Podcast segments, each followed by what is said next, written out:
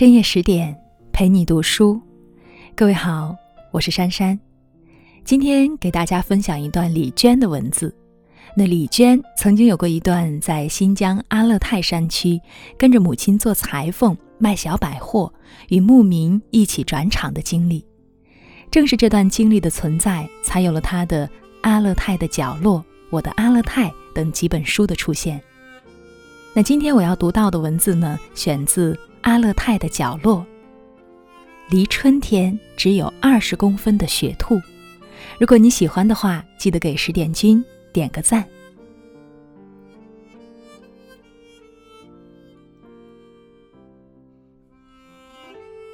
我们用模模糊糊的哈语和顾客做生意，他们也就模模糊糊的理解。反正最后生意总是会做成的。不善于对方语言没关系，善于表达就可以了。若表达也不善于的话，就一定得善于想象。而我一开始连想象也不会，卖出去一样东西真是难于爬蜀道。你得给他从货架这头指到那头，是这个吗？是这个吗？是这个吗？是这个吗？再从最下面一层的货架指到最上面一层，是这个吗？是这个吗？是这个吗？是这个吗？折腾到了最后，对方要买的东西也许只是一毛钱一匣的火柴。在我看来，我妈总是在自以为是的去处理种种交流问题，我敢肯定，她在很多方面的理解都是错误的。可是。照她的那些错误的理解去做的事情，做到最后总能变成正确的，我也就不好多说些什么了。也许只是我把他的理解给理解错了而已，他的理解是正确的，但是由于他对他的理解的表达不太准确，当然也许是准确的，只是不适用于我的理解，没法让我理解。呃，我自己都把自己给绕糊涂了。我不是故意要把简单的事情弄得如此复杂，这一切本来就很复杂嘛。他们如此简单的活着，居然还一直过得好好的，什么问题也没有，太奇怪了，实在太奇怪了。然后说雪兔，有一个冬天的雪夜，已经很晚了，我们围着火炉安静的干活，偶尔说一些远远的事情。这个时候，门开了，有人裹挟着浓重的寒气和一大股物流进来了。我们问他干什么来，这个看起来挺老实的人说了半天也说不清楚。于是我们就不理他了，继续干自己的活儿。他就一个人在那儿苦恼地想了半天，最后终于组织出来了比较明确的表述：“你们要不要黄羊？”黄羊，我们吃了一惊。对，活的黄羊。我们又吃了一惊。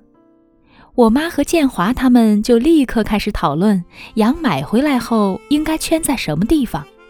我还没反应过来，他们已经商量好养在煤棚里。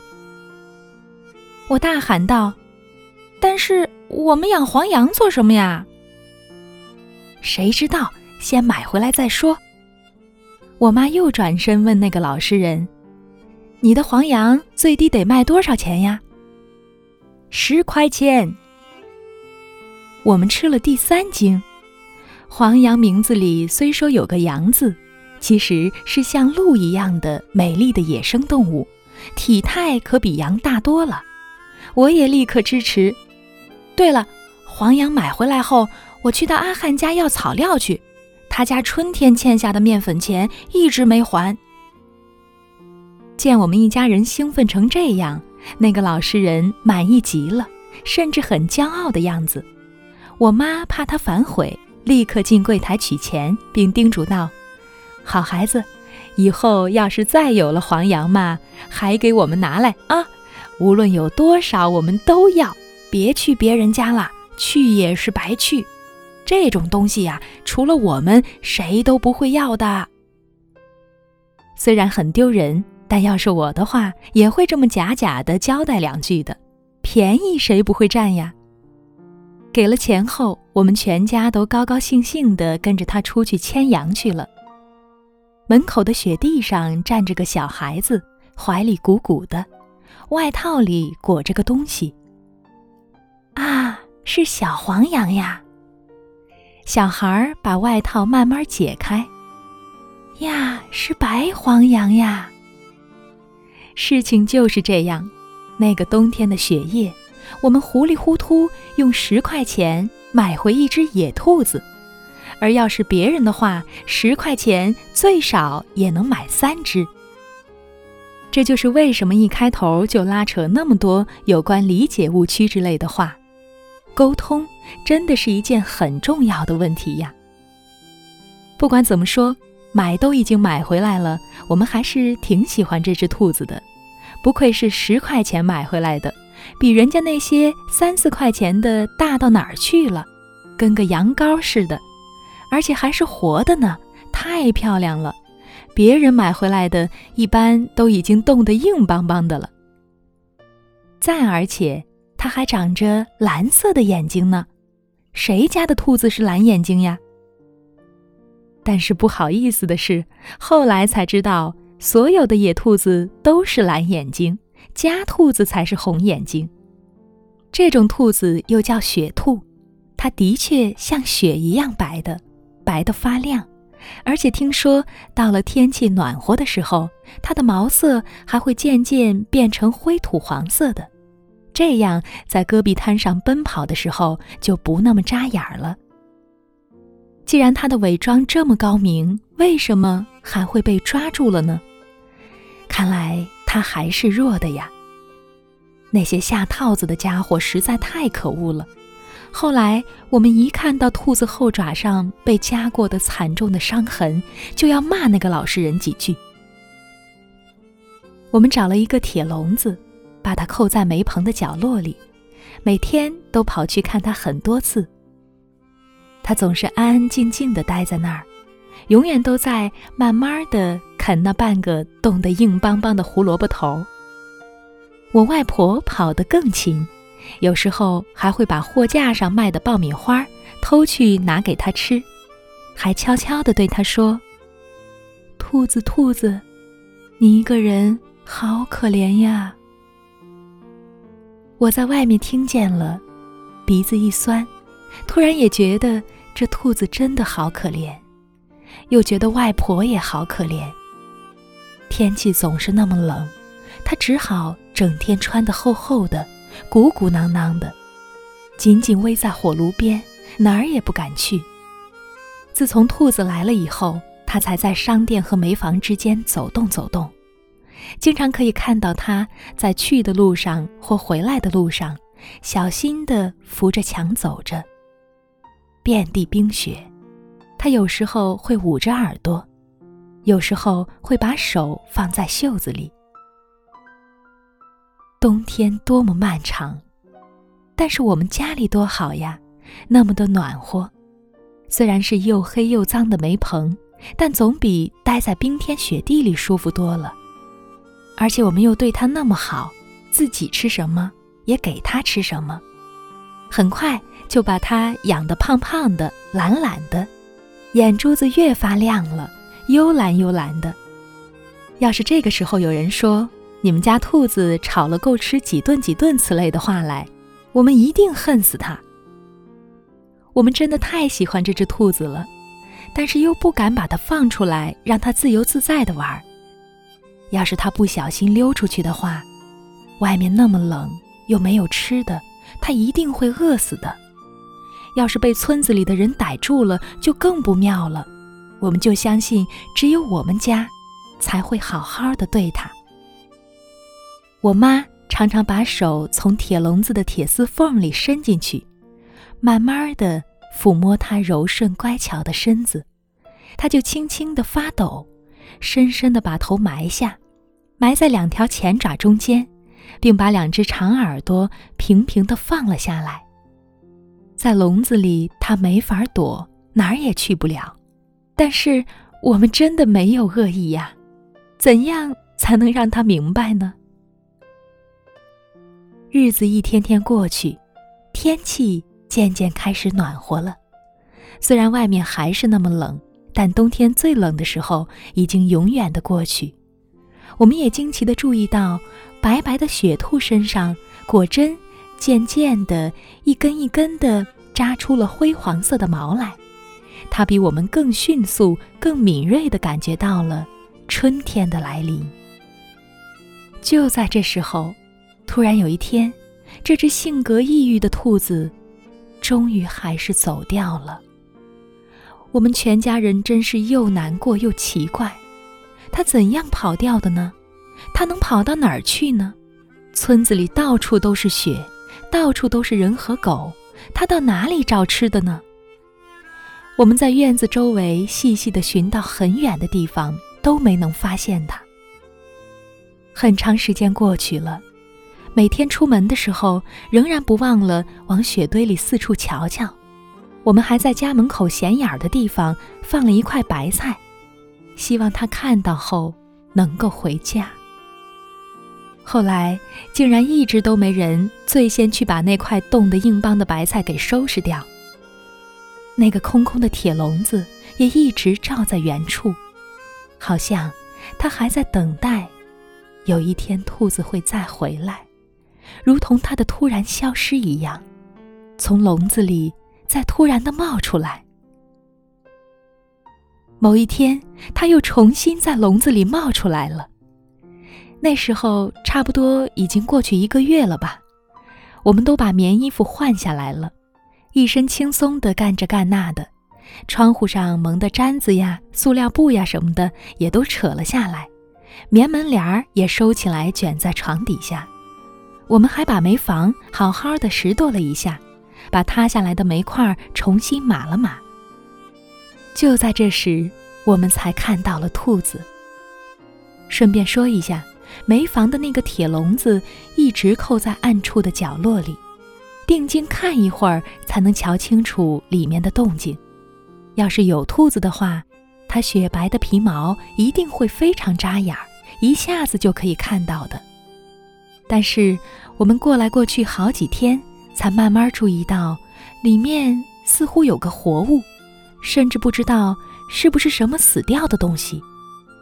它一动不动地蜷在铁笼子最里面，定睛仔细地看。这不是我们的兔子是什么？它浑身原本光洁厚实的皮毛已经给蹭得稀稀拉拉的，身上又潮又脏，眉目不清的。我一向害怕死掉的东西，但还是斗胆伸手进去摸了一下，一把骨头只差没散开了，不知道还有没有气。看上去，这身体也丝毫没有因呼吸而起伏的迹象，我更加害怕了。比起死去的东西，这种将死未死的才更可怕。总觉得，就在这样的时刻，他的灵魂最强烈、最仇恨似的。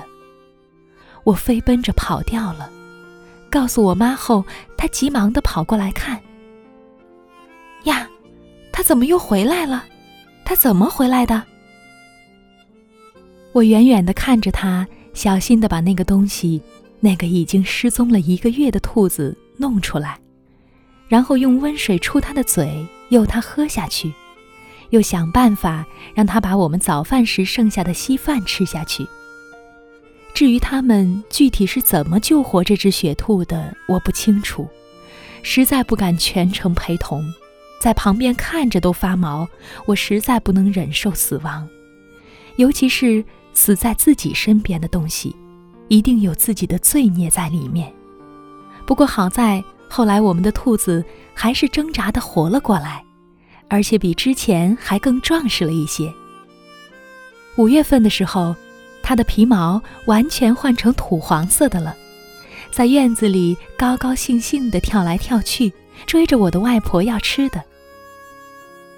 现在再来说，到底是怎么回事儿？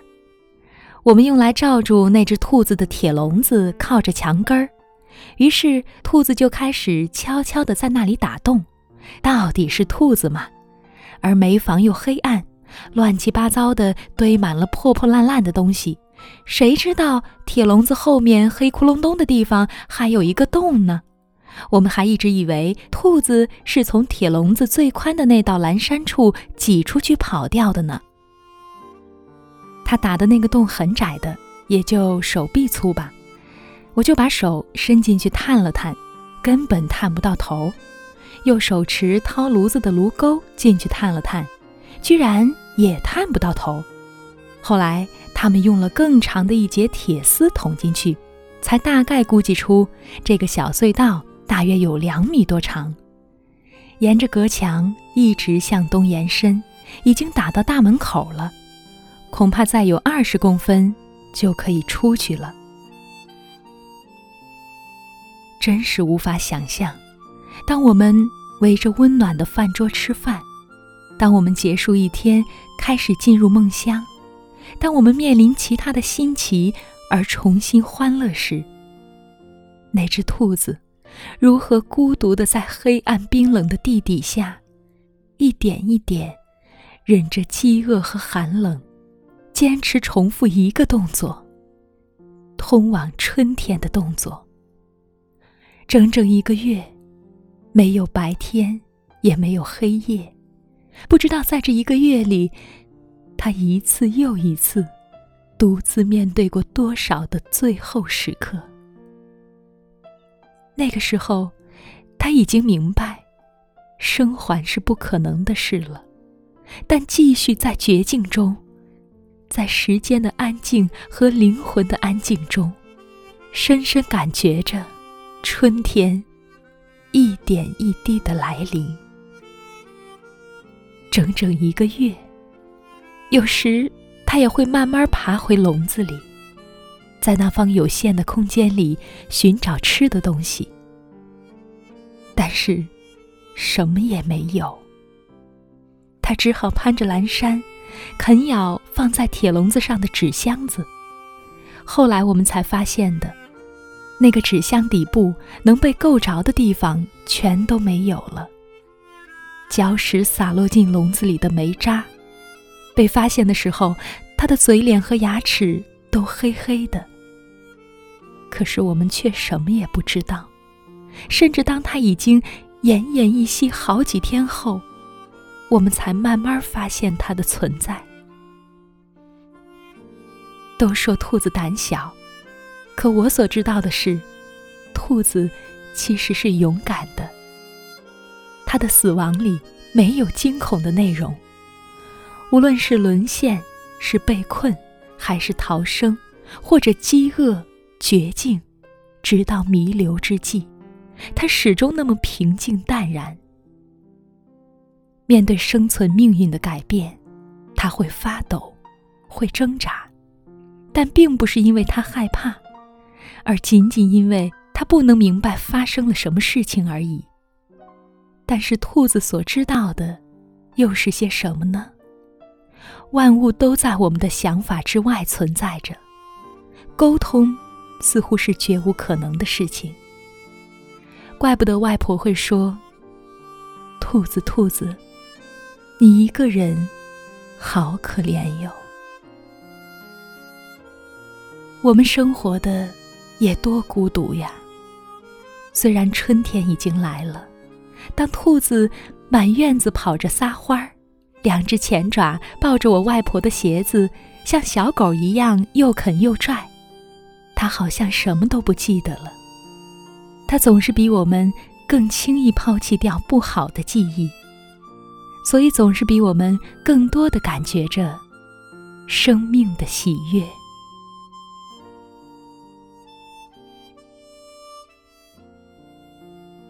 文章到这里就和大家分享完了，更多美文就请关注十点读书，我是珊珊，祝你晚安。